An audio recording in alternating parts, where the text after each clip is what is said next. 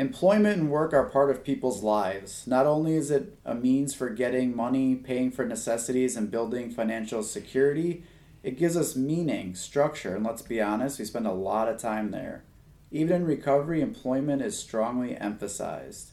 You need to get a job, and that's something that we're going to talk about in today's episode. With James W. Schreier, management consultant, joins this episode to talk about what people with substance use history and in recovery can do to help with the challenges posed in a job interview.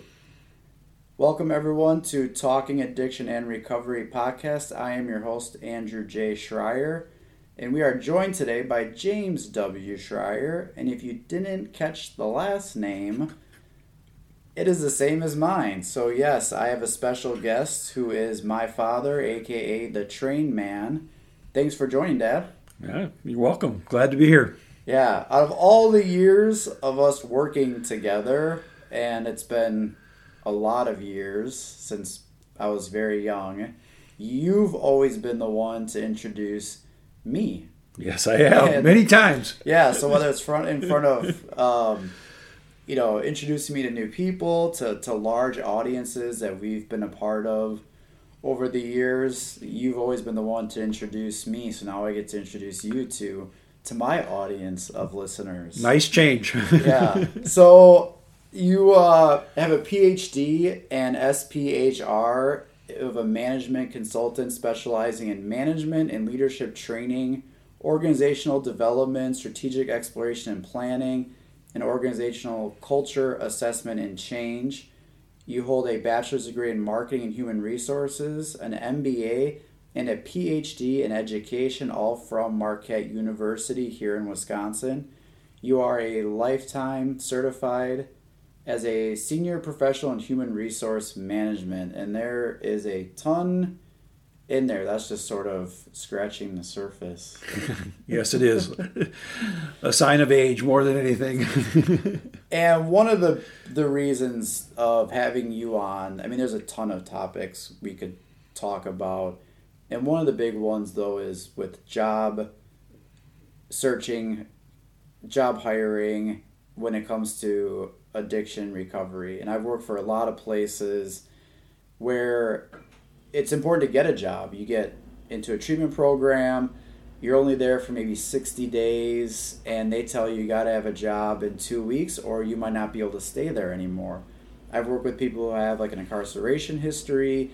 They've been in prison for 2 or 3 years. They get out, and part of it is, well, go get a job.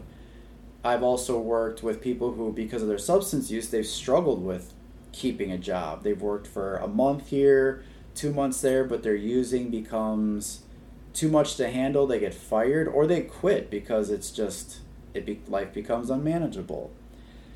So part of what is special with having you on, not just because of your background with hiring and leadership and management, but you've also actually spent a lot of time focusing on workforce and substance use. Yes, I have. So can you tell us just a little bit about that connection between the workforce and why focus so much on substance use? Well, that's an interesting story, and I'm going to try and keep my answer relatively short to this. I ended up serving in the Army after I had my bachelor's degree in human resources. And I ended up in a position, I was trained as a military policeman. I didn't serve in that capacity. I had an administrative position that I was given, fortunately. But I ended up seeing a rather interesting situation, and that was that there were a lot of problems with substance abuse in the military.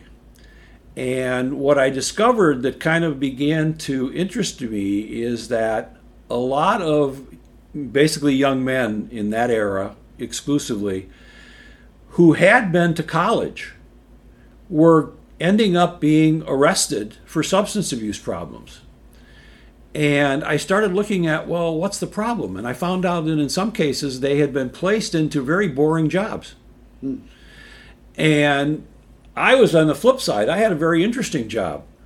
And so I came back from that experience and started work on my MBA, and I started going, wait a minute, what's going on with this rising problem of substance abuse in the workplace. And it wasn't a new problem because it's been there for decades, but it was getting a lot more focus in that era and people were talking about it. So I started researching it. I started trying to figure out what's going on in the workplace that causes people to have substance abuse on their, as part of their job. How are organizations handling that? Do they just automatically terminate somebody with an alcohol or substance abuse problem, or do they have treatment? And in the era where I started doing this, it was the origin of what we now refer to as employee assistance programs and stuff like that. Right. So that's where it all started, and I just got very interested in it and wanted to help organizations do a better job of helping people, placing them in better jobs so we didn't have these problems. And it hasn't gone away. It's still out there. It's still a big problem. Well, and way before the time, too, of now with the opioid epidemic and with mental health issues, and now you're starting to hear, well, what should employees do about mental health? Or what should employees do about someone who's got an opioid problem? But those were questions you were asking years and years ago. And now we're still seeing that it's becoming such a rising issue. Yeah. And now, like, hey, this is to the point where we have to take a look at it. We need to. When it was something that should have been done years before on some of these levels. Yep, absolutely. And in a lot of cases, unfortunately, organizations, because organizations have all the power. And because of that, organizations have, in my view, oftentimes too much power simply to avoid the problem, either by terminating somebody or making sure they don't hire somebody in the first place. Yeah. Simple answers. Simple answers. Simple answers to a major problem. And one of the things that you just said that I think is extremely important is that the problem has gotten bigger because we've added new problems. We've increased the gambling component. We've increased the mental health issue is critical. We've added the opioid dynamic to all of it. We've added greater acceptance of marijuana. And in some cases, organizations having to come up with all new policies on how they're going to address accepting marijuana, not in the workplace, but acknowledging that a large percentage of their employees or some percentage of their employees might be smoking marijuana. And I think that's the thing you can't escape is that I think for the old way of looking at it was we could fire them or not hire them. But then when you look at the number of people who have a substance use disorder, the number of people who have mental health, the number of people who might gamble, or even the number of people who might have a problem drinking but they're not an alcoholic, that we can't rely on just not having any of these people work for us or be a part of the organization, that we are likely going to have some employees who struggle with these issues or they're in recovery from these issues. We can't rely on the idea of, nope, we're not going to have any of those here. You're right. Well, and another really interesting historical aspect, and then we should get more on the current issues, but another really interesting historical point is that when I got started with all of this, and for several years afterwards, drinking in the workplace was normal. Right. Your Christmas parties were nothing but alcohol-driven festivals. And organizations over the years have had to wrestle with a lot of policy changes of saying, well, no, you can't go out for lunch on a business call and have 3 drinks, which used to be common. Right, yeah. So we've got a whole new look at a lot of things. And gambling, too, because even gambling in the workplace with Super Bowl pools. And that's still there. Those are still things that occur within the workplace. And now trying to recognize that, you know, when we have employees that might have some issues with that, we need to be either more aware of it or we need to have resources for people available. So there's definitely a lot to go on this topic for sure. The one, though, that we were really going to talk about was this idea of I'm in recovery, I have a substance use issue, I've had a criminal background, I've had an incarceration history, my employment history looks pretty choppy, some missing years, some what was going on between here and there.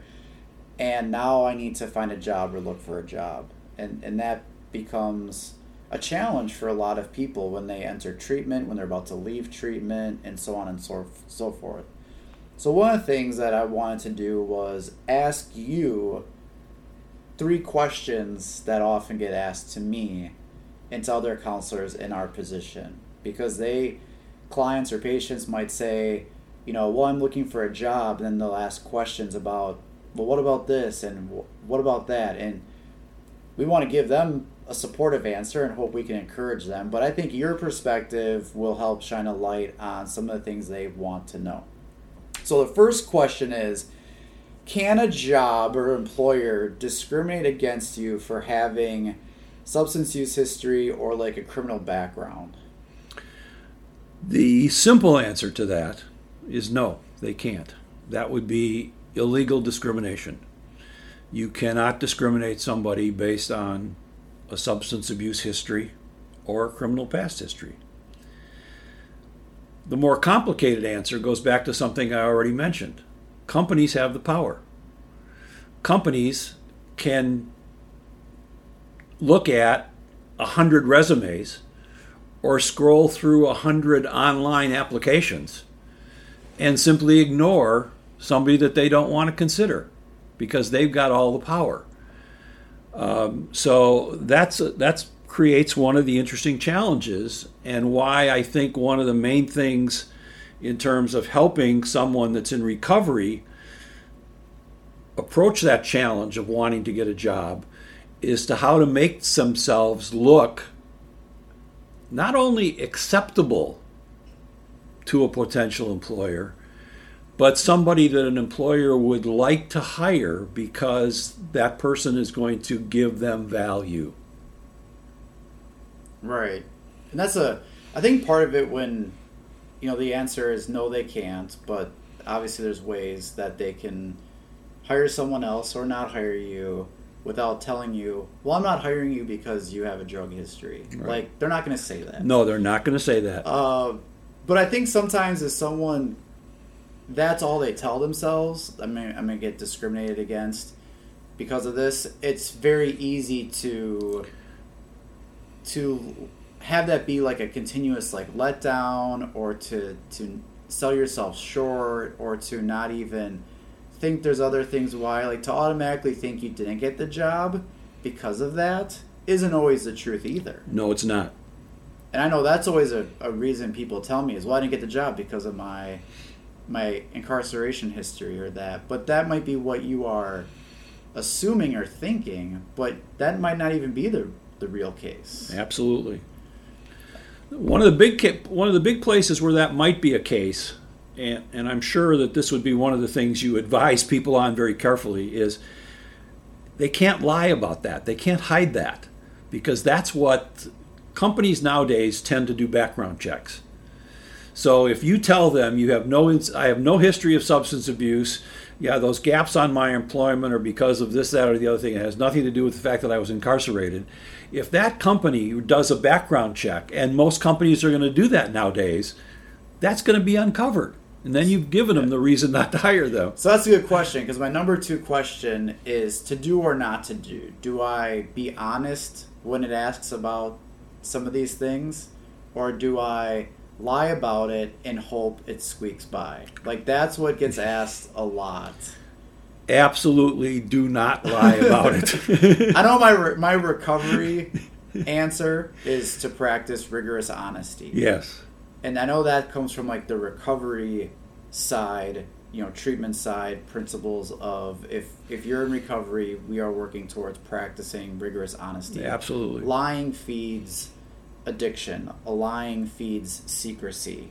And that's what we're not trying to do. But I know people get caught in that dilemma. If I tell them I was incarcerated, they're just going to tell me no right there and then.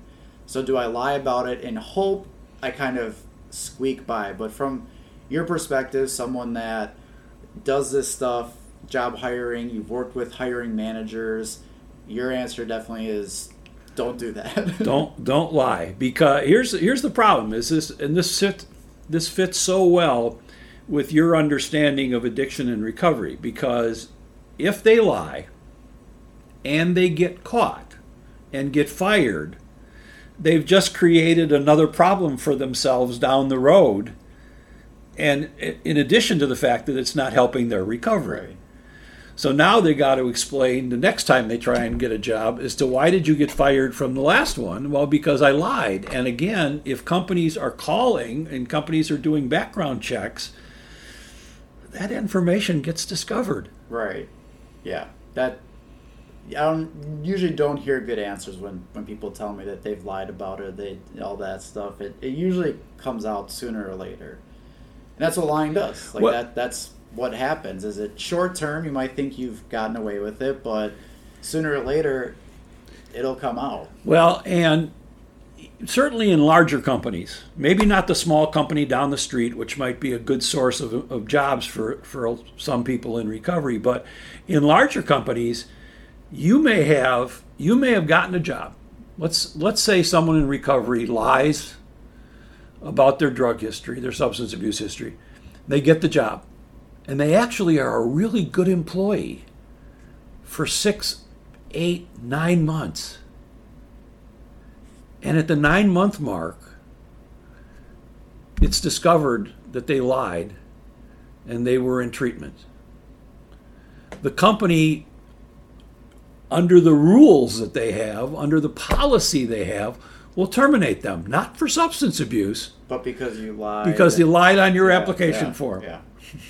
So then you can't cry discrimination because they're just going to say, well, you lied. And lying is a grounds for... And you signed on your application form... That you were honest.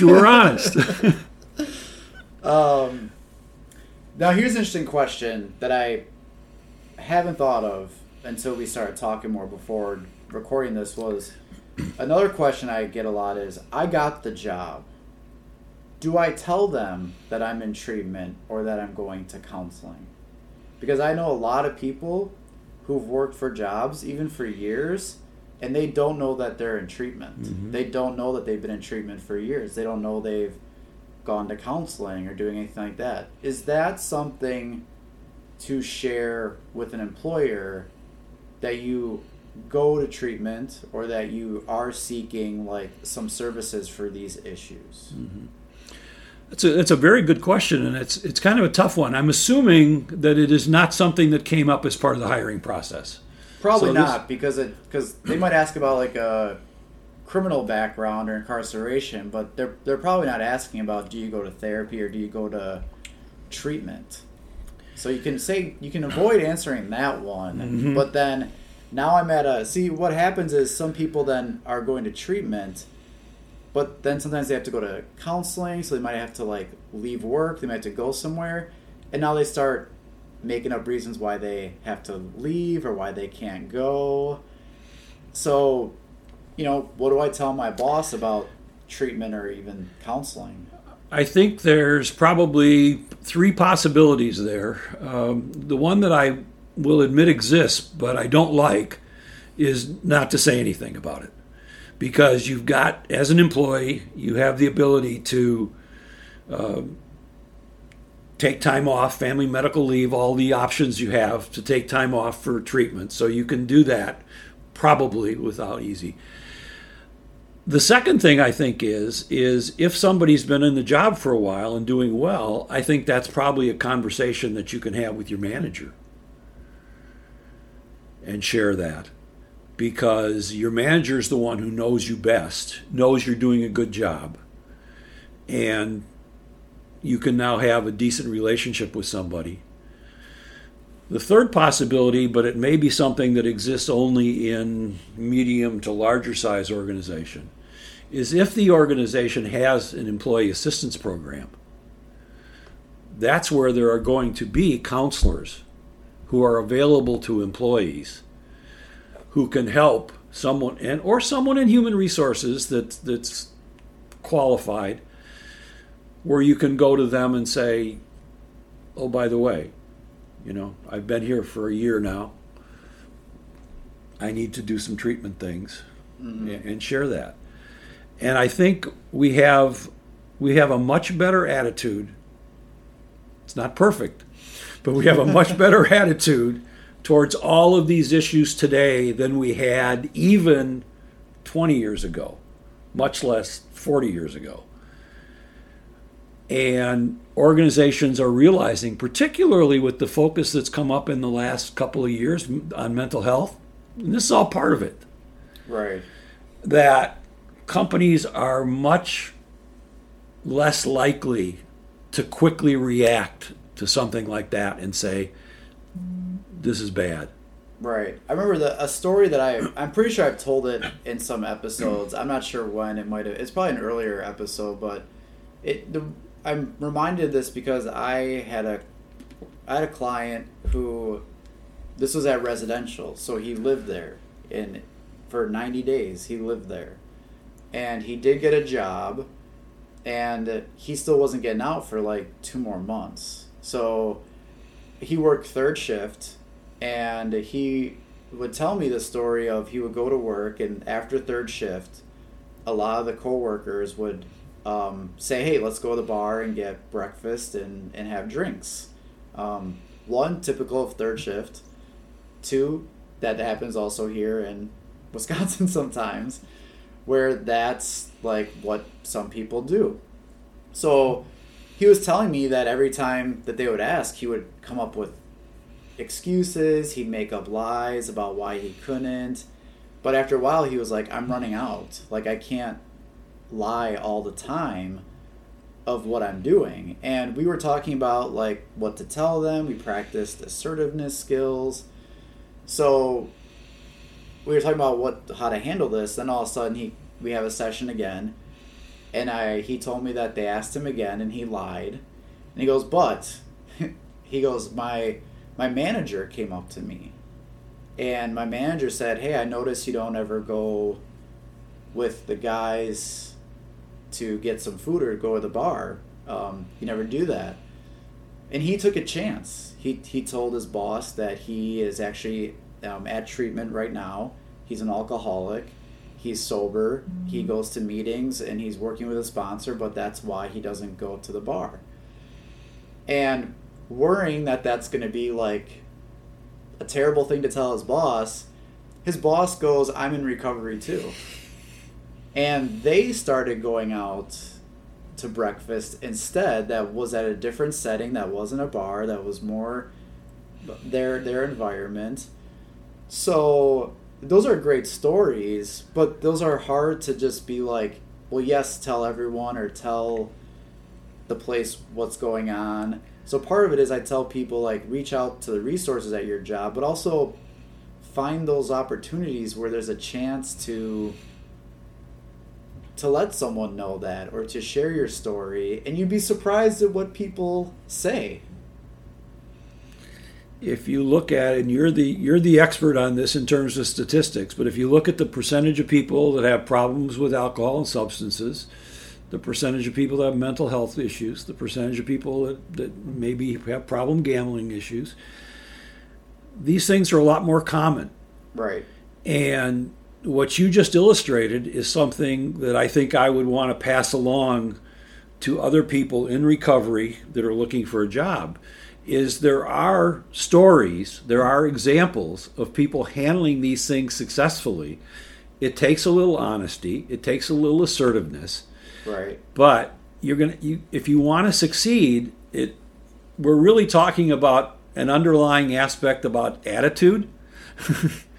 And you've got to have a positive attitude to be willing to take the risks to do that, because recovery's a risk. Right. The fourth question I have is actually more towards like organizations and companies as opposed to what clients and patients ask about stuff. So my question is, why should a company or an organization, even if they see someone with a criminal background or someone talks about their being in recovery, their substance use history, why should a company or a manager hire someone with that? Because normally we think red flag, this isn't going to be good, but why should they look in a different direction with that? because that person can demonstrate the attitude, or I'd say the strengths, that will be of value to that company. And I'll give you an excellent example of this. And to this day, I wish I had this young man's name, but I don't think they were going to let me have it. I did a project not that long ago for one of our local counties' sheriff's departments. And it was a project on hiring correctional officers. So I spent a lot of time visiting the correctional facilities in the area and talking to correctional officers on the job, because I wanted to talk to the most successful correctional officers to find out how to hire more like that. One morning, I was touring the facility at breakfast time, and we were watching them preparing to get all these meals out to all the different pods in the facility. And there was a young man who was obviously an inmate working. This young man showed more hustle than any other person working in that entire area. And I finally looked at the commander who was escorting me around, and I said, "Can I talk to that young man?" And he says, "Sure." And he went over and stopped him and brought him over. And I talked to him for about 10 minutes. I said, "I got to ask you a question." I said, "You're demonstrating an attitude here and hustle about this job. I'd recommend you to any company I could think of." And I said, "Why?" And he says, "Because I want to make sure when I get out of here that I don't come back." And I'm looking at it going, okay, this is all about the attitude it takes. So if you think about it, the attitude it takes to go through recovery successfully has to be a very positive attitude. Right. That's the same thing that somebody wants to hire you for. So if you can show that on the job, a company's going to hire you. And you're going to prove that to them. And there's another interesting element to this, and it's connected to some of the same projects I did. There was a large national company. They're not around anymore because the kind of industry shifted a little bit, but they were fairly well known at the time. And they did a study on what was the most successful characteristics of their best employees. Same goal, let's hire more people like these ones that are successful. The finding was amazing. The number one factor that was the key to their most successful employees, they showed up. Yeah. Now, again, think about how that ties back to your work during the recovery stage when you're counseling them. What's rule number one? Show up. Right. Show up for meetings. Show up for group sessions. Show up. So if I can hire somebody that can prove to me they showed up, if I were interviewing people and I found out, maybe because of a referral, that it was somebody in treatment, I'd ask, "Tell me about your successful treatment." Mm-hmm. Yeah. Did you show up for meetings? Yeah, and there are some people that are they're great at that. I mean, when we look at the setting I'm in now, where attendance is a regular thing, and we actually track their attendance with coming to things and to appointments and getting medication, like all of that. There are some people that are really amazing at that. They don't miss at all, but they might not look at how great that is or how important that is. Yep. But someone like at a job, a manager. That's huge. I need people to show up. Right. Yeah, that's a great point. There's a lot that you could dive into on helping those in recovery and substance use history and incarceration history on everything from job interview skills to resume building, all that kind of stuff. And we're going to give some resources at the end to where they can look for some of those. But one of the ones you gave me when we talked about doing this episode was 6 reality checks. And after reviewing that, that's a great idea, I think, to provide the listeners with those 6 points that we're going to talk about right now, and more specifically in relation to someone who is in this position. So we have these 6 reality checks, and where did this idea come from with the 6 reality checks? It came from my longtime record of working with job seekers and making presentations to job seekers, and being confronted by some of the attitudes that job seekers had. And having done that for years, having spoken to large groups of job seekers in certain settings, I started realizing that job seekers need a reality check. Some of them have some attitudes that need to be confronted. And honestly, maybe it connected to my work on the substance abuse side, saying, you know, there's a lot of attitude issues there. And it kind of like clicked, and I started saying, okay, there are some things. So I've actually, this was one article that I wrote a few years ago that talked about it, but I've actually done a couple of other things that kind of focus on the attitude part of it being critical, that there are some, I could write another article called The Myths the Job Seekers Have. But I did this list of reality check items. No, I think I like that because it also speaks to, in like the recovery aspect of it that we look at with even, you know, denial of things or blaming others, putting like, and sometimes you need that reality check of the situation that you're in. It doesn't mean that you can't do it or that you're not going to be able to, but it just means you need to have a clearer understanding of what it is when you go in to apply for a job, mm-hmm. or what it means when they are hiring someone, and especially when you have that history of substance use or incarceration or anything like that. So we're going to go through the 6 points and use these to help, you know, listeners in regards to when they are applying for jobs, looking for jobs, how does this help them in particular? So number 1 is getting a job isn't easy. Yep. Getting a job isn't easy. People don't apply and get jobs every day. So from the job seeker standpoint, this is not something that people know how to do.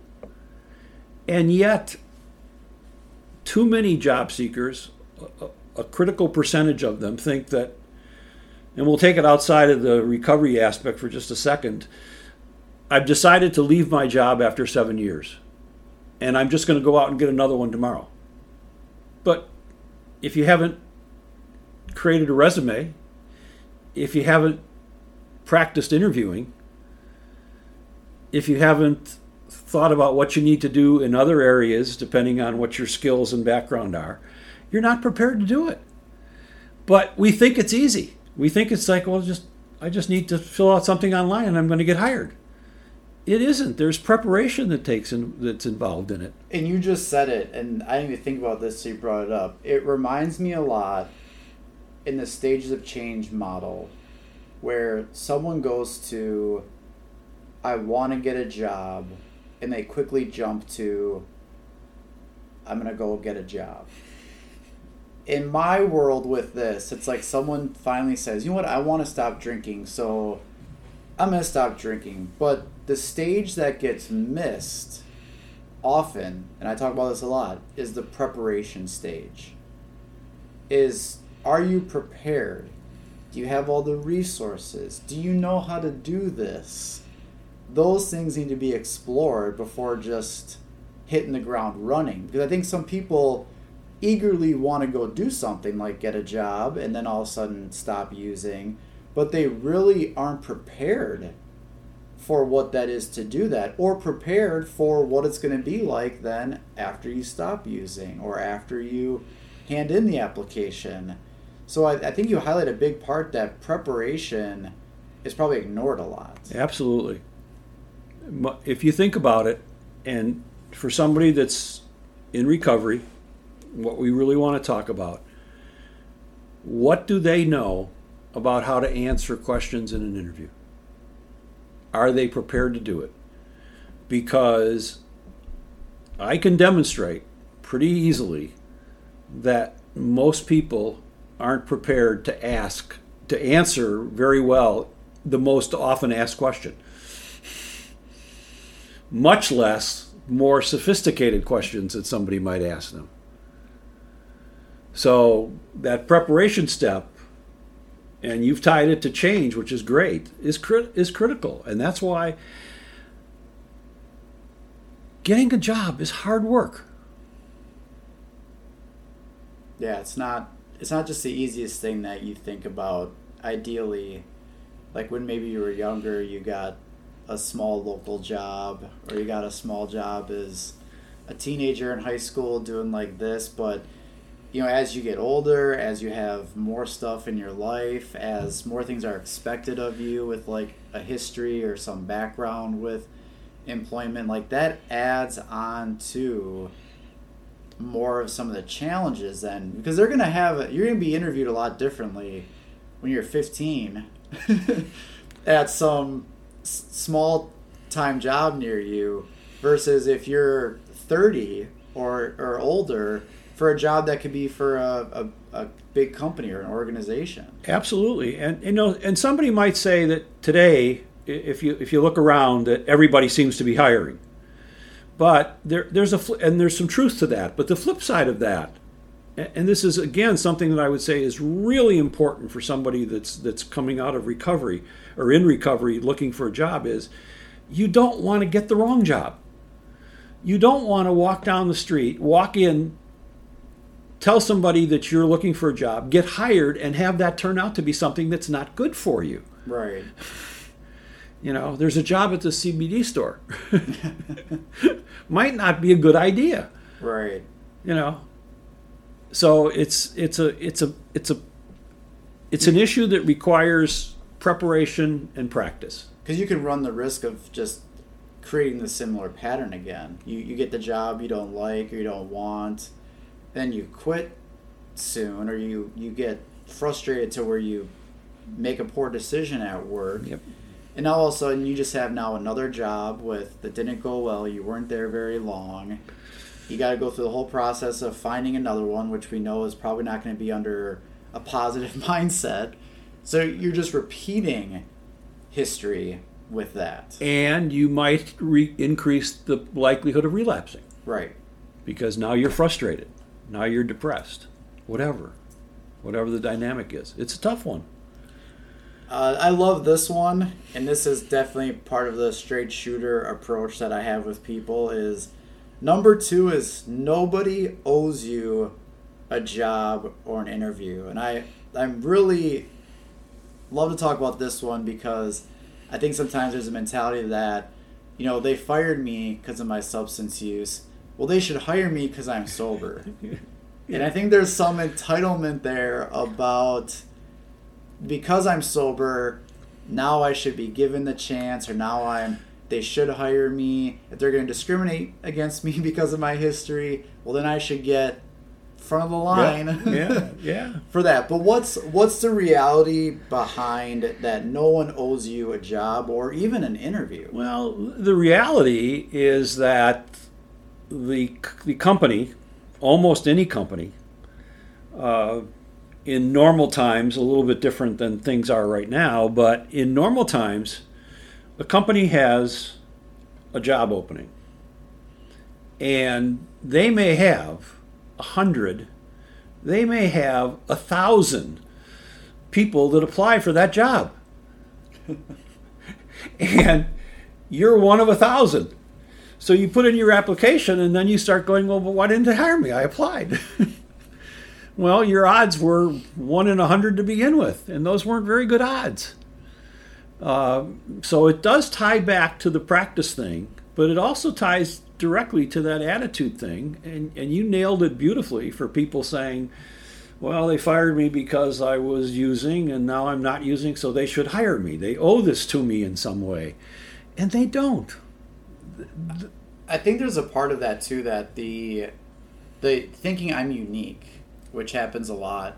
I don't think that's just a substance use recovery type thing. I think that is just a human part of, like, we think we're unique or we think we're different. Now, we are all different, but when we think we're unique, that's kind of like where that entitlement piece speaks in. But why someone needs a job is not really unique.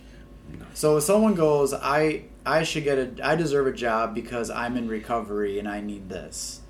I deserve this job and I'm unique because I just got out of jail. And if I don't, I'm going to go back to prison if I don't get a job soon. Or I'm unique because I'm a single parent and I have to put food on my table. Your need for it is not unique in comparison to probably what can you do or who you are that's going to come to this. They can't hire people just off of your unique why you need a job. Right. Yeah, right. Absolutely. Because their side of it is, what are you going to do for me? I need something done. And that's what I'm looking for. I'm not looking, yes, this job will hopefully help meet your needs. But my issue as an employer is I got a job that needs to be done. So going back to what we said before, I need somebody that shows up. I need somebody that can wash dishes. I need somebody that can be a server. I need somebody that can handle phone calls, whatever it is. Right. I need somebody that can do the job. That's what I'm looking for. That's the unique part. That's what makes you different than someone who is in a similar position than you, whether you're both in recovery or you're both a single parent or you're both have an incarceration history. It's what you can do or what you can tell them about or show them about that's going to be what is the part that stands out. Yep. But everyone that's applying for a job all has those you know why they think they need it more than the other. Yep. Yep. So I like that one a lot, where I think that helps to people realize that you being in recovery is not a reason why someone owes you a job or even an interview. It's not about that part of it that makes you unique, but it's about what you can do, who you are, your strengths, your abilities, your accomplishments that's going to actually shine more than anything. There's another flip side to this that fits into it and relates to what you just said, and that's that it's not that somebody should feel they deserve the job. They need to earn the position. And that goes back to everything else we've talked about in terms of preparation and things, is I'm not walking in and you should give this to me. Is that the mindset, though? That is something that should change, because that's what you hear a lot is people who are like, well, why don't they just give me a job? Yeah. Or they should give me a job. Why won't this person just give me a job or give me this? And I think that's the part of where it's like give. You're expecting them to give you something. Nope. Like you deserve it or you're entitled to it, versus the idea of I need to earn this. Yes. So I think that's if people can change that mindset, I think that's very helpful. I think that's very important. Yeah. Number 3, you aren't powerless, but it's close. Interesting, because one of the recovery principles is powerlessness over addiction. So I'm intrigued to know how this could tie into the part about the job stuff. Yeah, it's kind of the same thing, is that companies have got the power. They've got the power to choose. And under normal circumstances, and I think it's still true today, they have lots of people that are coming in saying, give me a job. Well, if that's what you come at me with, I got the power to say, I'm not going to give you a job. Right. What are you going to do for me? How are you going to earn it? And you give up whatever you have too, by just that. If that's your, if that's what you're hanging your balance on, to get a job, you're also giving up a lot of ability to do anything to earn it. Like, yep. You're just kind of saying, well, here you go. And you're kind of waiting for them to do something with it. With all that power, you didn't really give a lot for them to work with.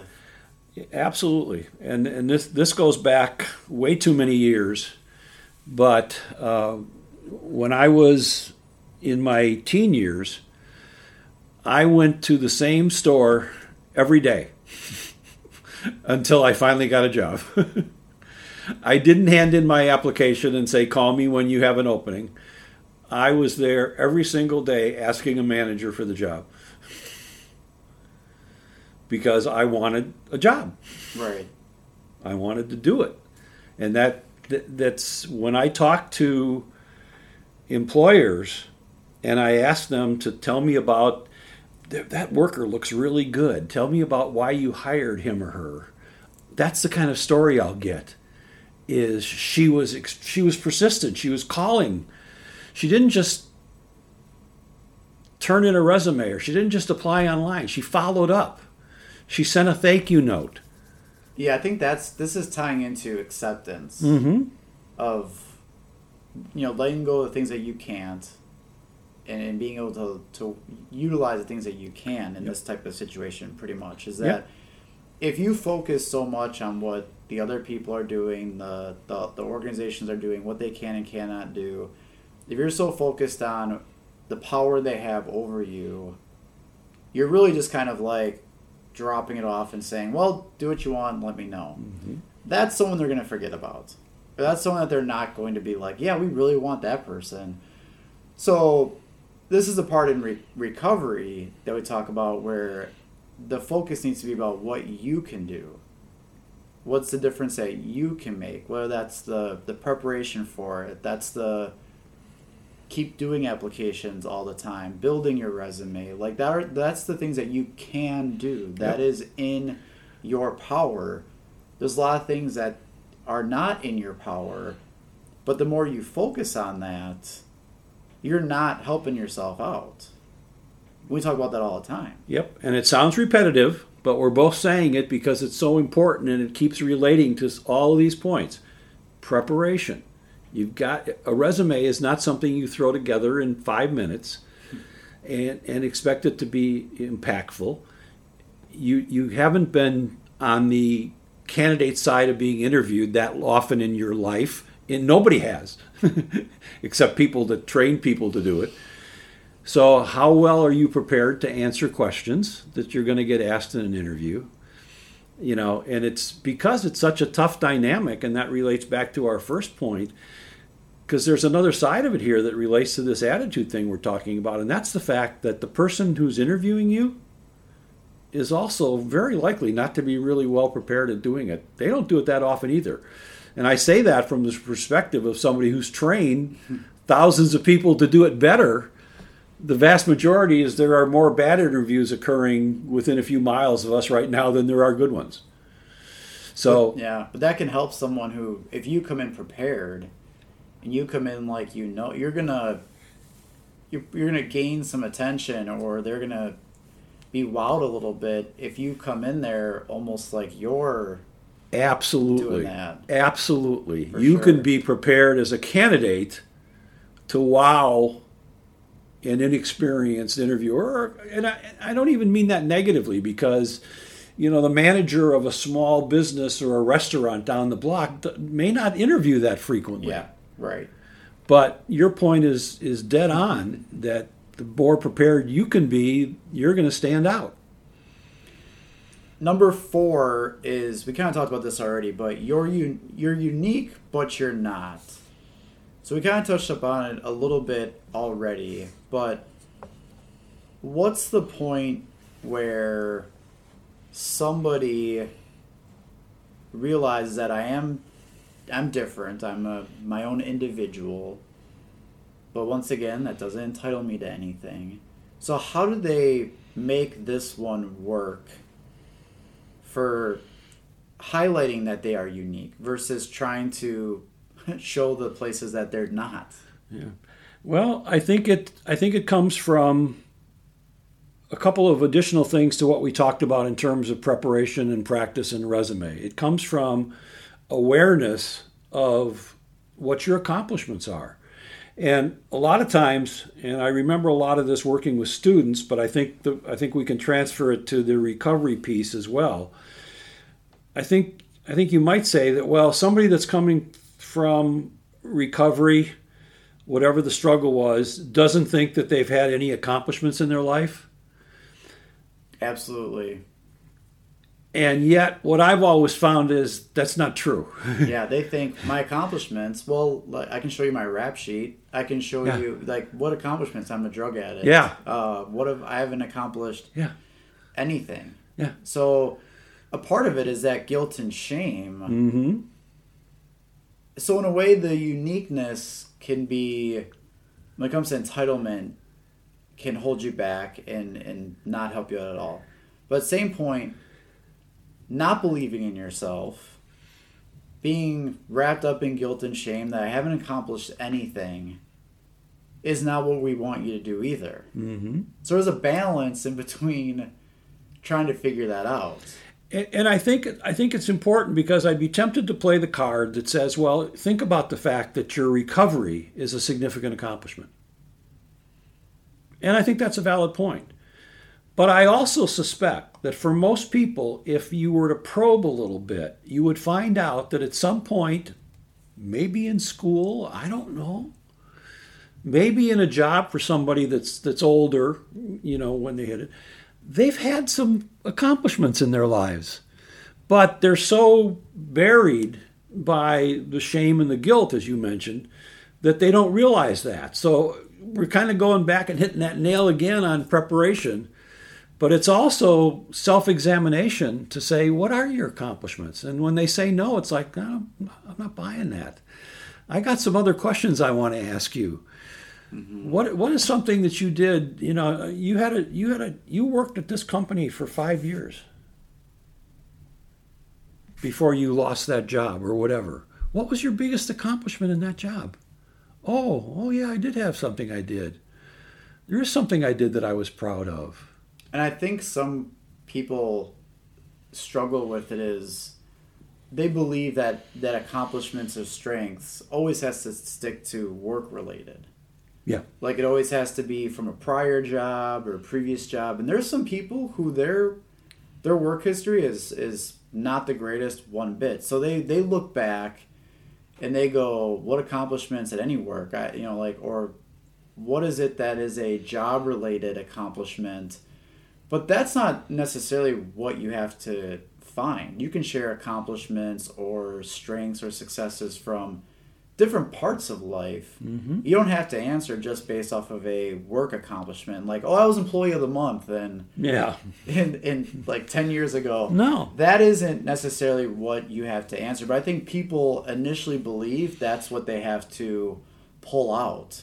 And then when they don't have that, then they just think, well, I don't have any. I don't have a good work story or a good work thing. So they can use other examples. What are your accomplishments from school? What are your accomplishments from family? What about church? What about community? What about your neighborhood? I mean, I've heard so many stories over the years, just like you've heard so many stories. I've heard stories of people that never really found what they wanted to do with their life from a job standpoint. So they never had a job they were really interested in or proud of. They just worked because they needed money to support their family.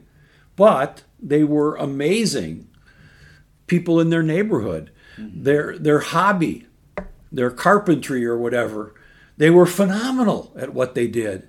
But it wasn't how they made a living. Correct. But those are accomplishments. Those are things that now, when you're faced with a new challenge of looking for a job, you can be aware of, you can use that. And it's part of the preparation. Number 5 is you're on a stage. And now this is a really important one. And I know part of the work you've done, which was the audition interview for your next job, observations on resumes, interviewing, networking, and more based on the performing arts, was a really great piece of work, and I actually got to read that before you made it available. But you really emphasize that, like, when you are at a job interview or you're walking in to even ask about a job, that right from, like, that get-go, you have to, like, realize that you are on a stage. Absolutely. Well, while we don't want to emphasize the still overemphasized use of first impressions, they matter. And if I'm working with somebody that I'm coaching on the career issues, I talk about you're going to be judged on first impressions, whether that's right or wrong. When you walk in the door to apply for a job or when you walk in for an interview, if you're late, I'm going to assume that if you're late for the interview, you're going to be late for work. Yep, exactly. I'm going to assume. One of the first things I've noticed that, even in my profession, as a clinical supervisor, and I've been a part of interviewing, you know, people in places I've worked, is when you're not on time or when you don't show up at all, like, that's one of the first comments that comes out of a manager, director's his mouth is like, this is already a showing of what their attendance might be. Yeah. That's like automatic. Yeah.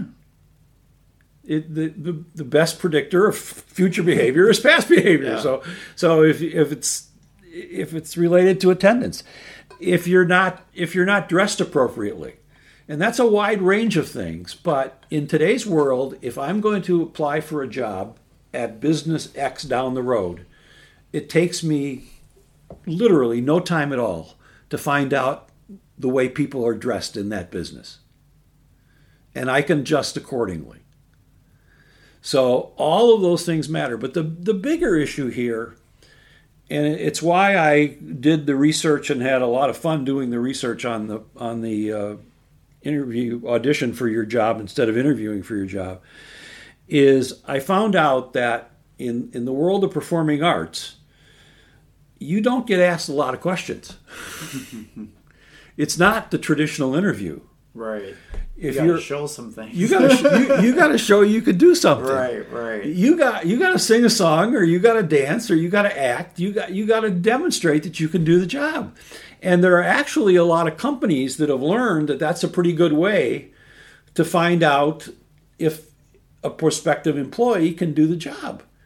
Is let's give them a tryout. Right.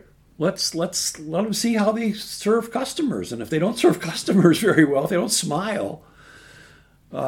We would do that. We one of my former bosses was really good at, during the interview, they would do some, like, kind of role play, dry runs, without knowing policies and rules and anything like that. They would just give a scenario. Yeah. About a client or a patient, and then they would just say, like, what would you do in this situation? Yeah. And some of them, you know, were kind of caught off guard because they're like, well, I don't know, what does your policy say? And part of it isn't to ask you whether you know our policies, because you don't know them yet. Right. But we just want to know, like, how would you just respond right now? What would your background with what you've done already, what would you be showing us just by your response to this? In every project I've done, training thousands of managers how to hire, that's a critical question that I teach them to prepare and ask, is give that candidate a scenario. And we can talk about this, whether it's in a phone situation, we can talk about it in a fast food situation. If a customer comes up with their meal and complains that it wasn't prepared right, how would you respond? We can easily come up with scenarios for any job to see how a person would react. And as you said, which is very important, it's not that they understand the exact way we want it done in our business, because that's a policy and procedure thing that's different. But it's, how do they approach it? Do they think about it? What's the attitude? Right. Well, I tell that customer to forget about it. Yeah. Sorry, that's how it's made. Tough luck. You know, guess they don't have a lot of customer service skills. Right. You can test for those things. So everybody.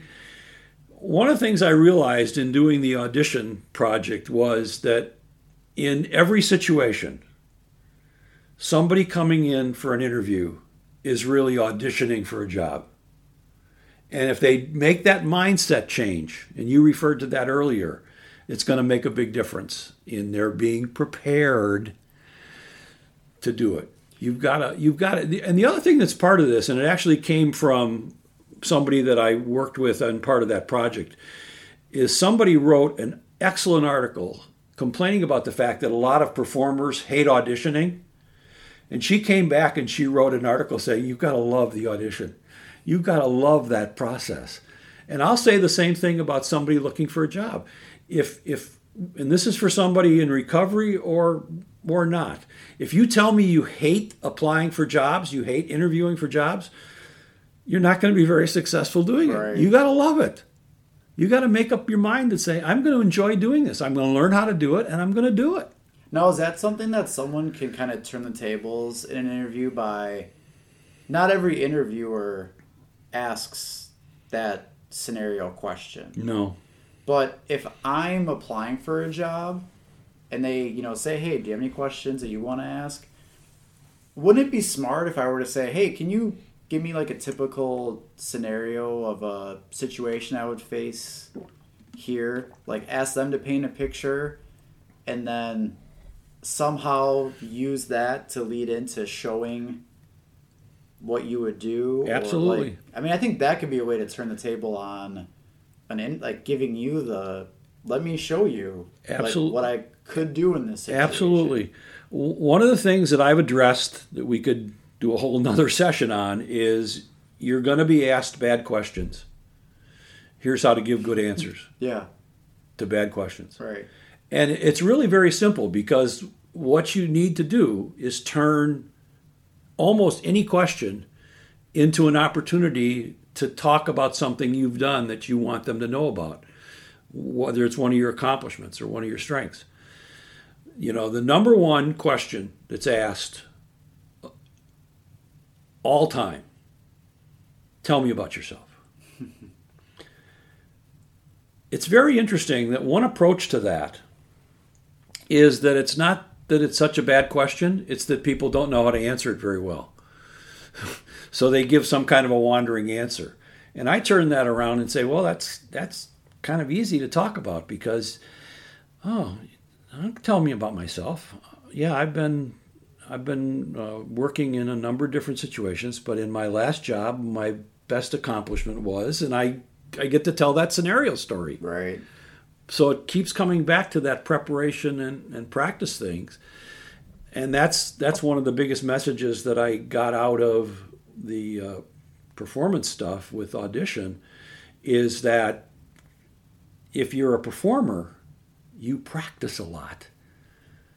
Well, that same message can go to anybody that's looking for a job. I think part of that, too, is as a manager, and even in the performing arts that we talk about, is when they're looking for someone, like casting someone in this role, they don't just think about how this person looks to me, but they're also thinking about how this person comes across then in the eyes of a full-packed audience. Yep. Or someone we use the fast food example, but this person, how they present themselves, they're going to be looking at customers going to be seeing them mm-hmm. all the time. They're going to be the ones interacting with the customer. Yep. So it's not just what I'm seeing and not just what I might not like, but it's just the fact, too, that organizations and companies have to think about their clients or their customers or their population of people that they are serving or yep. providing a service to.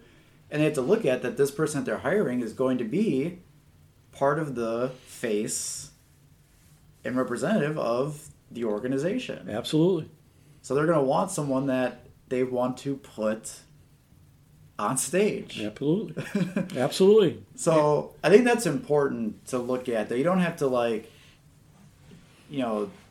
quote unquote, be their puppet or jump through hoops for them just to entertain them, but you are trying to wow them with what you can do. So I really think that's a big one that's missing in some of the job interviewing stuff, or what people do when they walk in. Just walking in saying, hey, are you hiring? Or walking in and saying, hey, where do I go to fill out an application?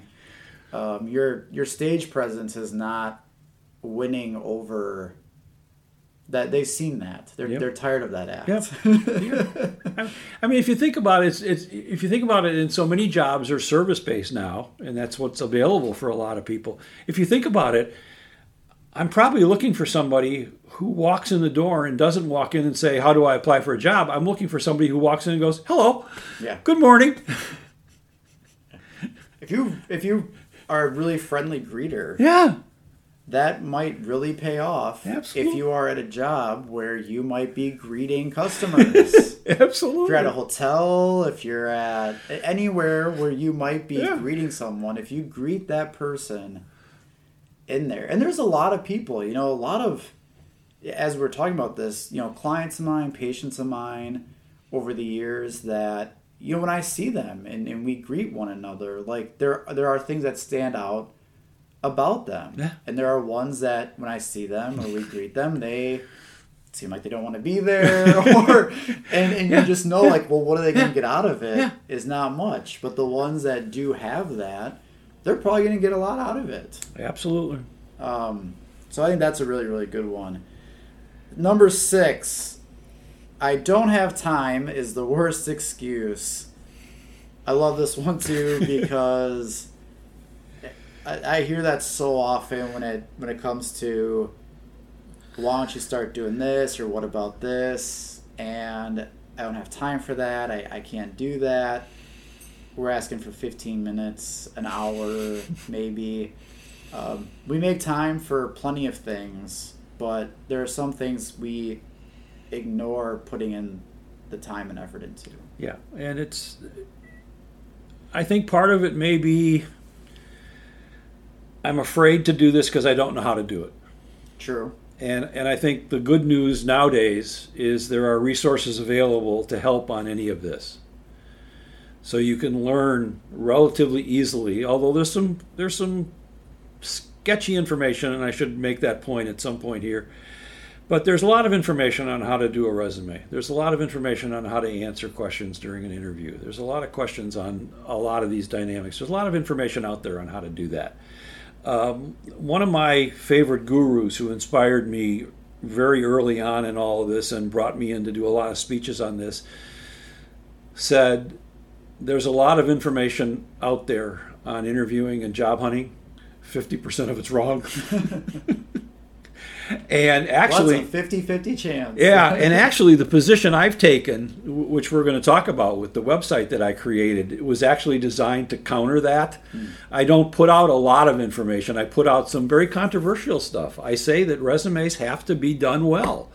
That there are a lot of lousy resumes out there, that there's a lot of interviewing advice that's bad. So I tend to give more narrow things like saying you'll be asked bad questions. I'm honest about that with people.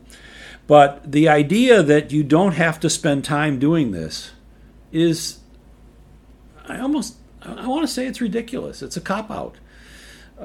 And yes, one reason may be you don't feel prepared to do it. Okay, find ways to do that. Get someone that will help. There are a lot of people willing to help people find jobs, write resumes, do interview practice. There's a lot of that out there. The second reason I think goes back to something that we actually started early in our conversation today, and that's that guilt dynamic that people are feeling, I'm not worthy. So this whole thing about getting a job doesn't fit into where I'm at right now. And I think we have to address that. And the other thing you said that I think fits perfectly with this is we're not talking about a graduate course in job seeking. We're talking about taking 15 minutes every couple days to look at your resume and see if you can improve it. Get someone else to look at your resume and give you some advice on it. Ask somebody to practice with you for 20 minutes on answering questions. How would you answer that question? Tell me about yourself. Practice that answer just a little bit. It doesn't really take that much time.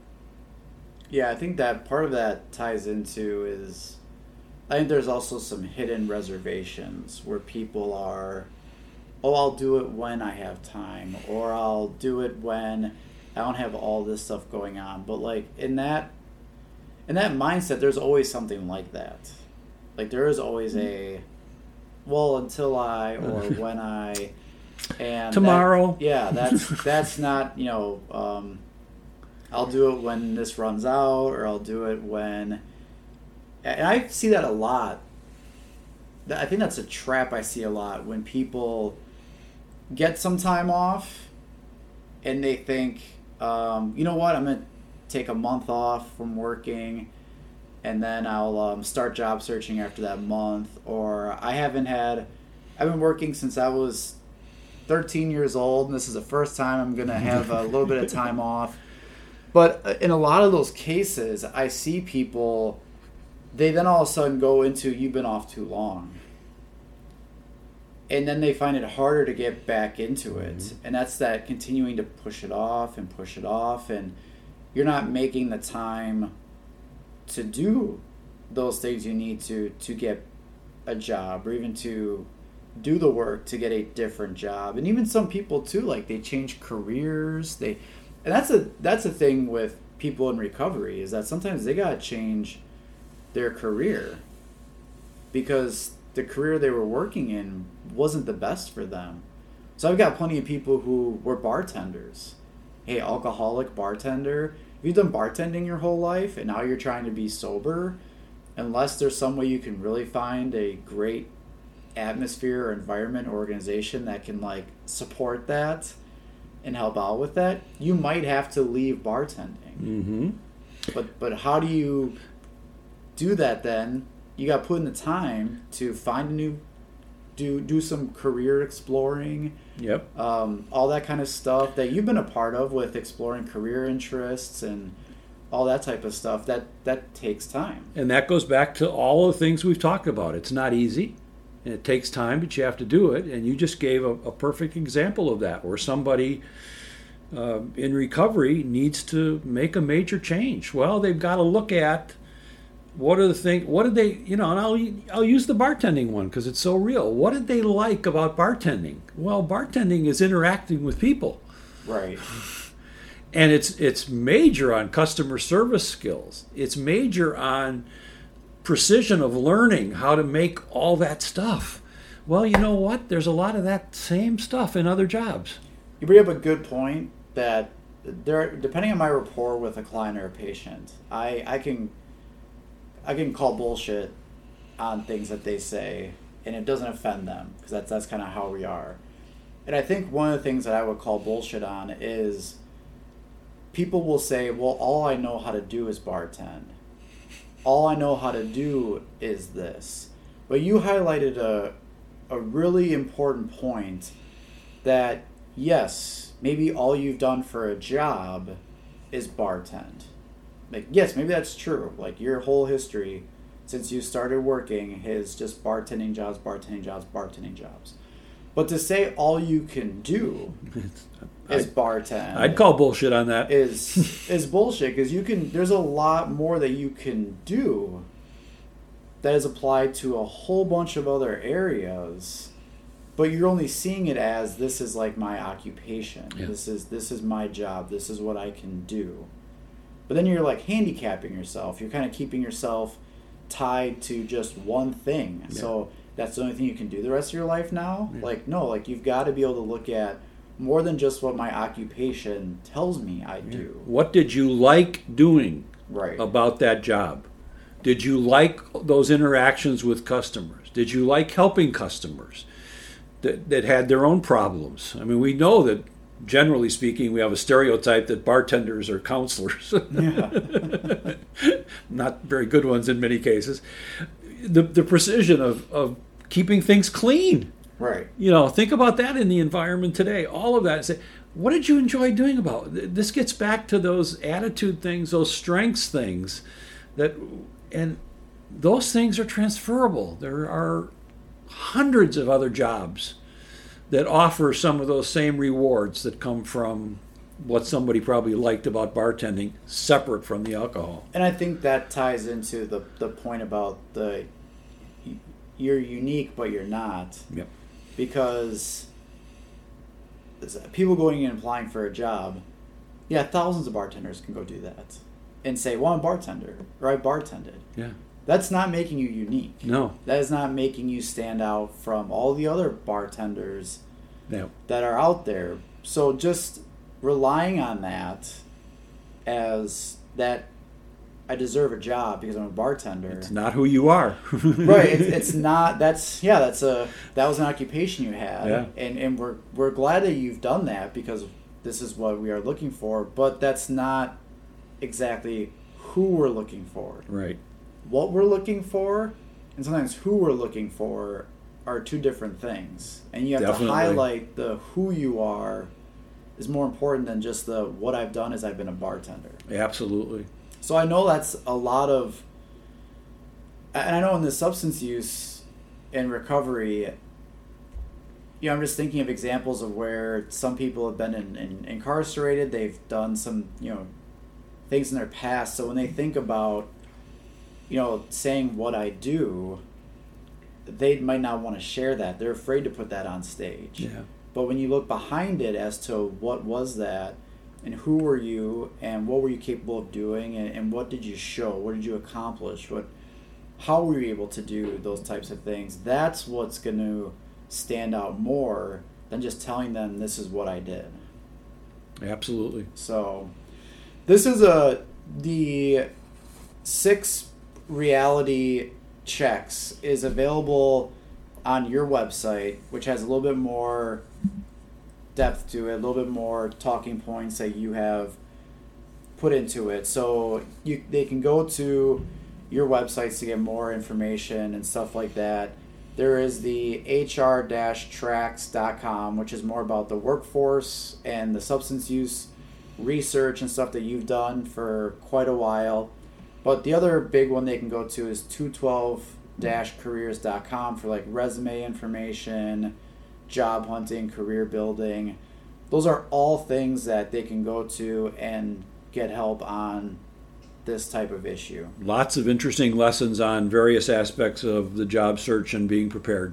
Right. So this topic today was a good one to, I think, help a lot of people in recovery and with some of their histories to feel more empowered with what they can control, understanding some of the things from the manager hiring perspective that you've brought, but you've also shown them a lot of ways in which they can put themselves on stage and they can get the job that they really want and they can apply for the ones that they are really hoping to get and not get caught up in this, I would say, just stigmatized view of people in recovery, and show the more uniqueness that matters and not the entitlement that we sometimes rely on. So I want to thank you for joining. I also want to know that there's a lot of other topics that we could get into and talk about with the workforce, with, you know, mental health. We've talked about that a lot. There's other things with, you know, if I have mental health or if I have this, what do I do with things like employee assistance programs would probably another area that could be explored. So if there are ones that people want to know about or they think are important topics, send an email to talkingaddictionrecovery@gmail.com or leave comments on any of the posts that we have going on all week for this. But we want to know because it's a high likelihood that you will be back as a guest on the podcast. And I would be happy to do that. So thanks for joining. Thanks for bringing all that knowledge, background, stories about the work that you've done, but also to help with people in recovery and trying to make their life with finding work. Not just I need to do it, but I think also more of a I want to enjoy and find something that I like doing, not just go out and find a job because I have to. Very important. So thanks for joining. Check out the websites. Go there and find out information. And as always, I hope you learned something.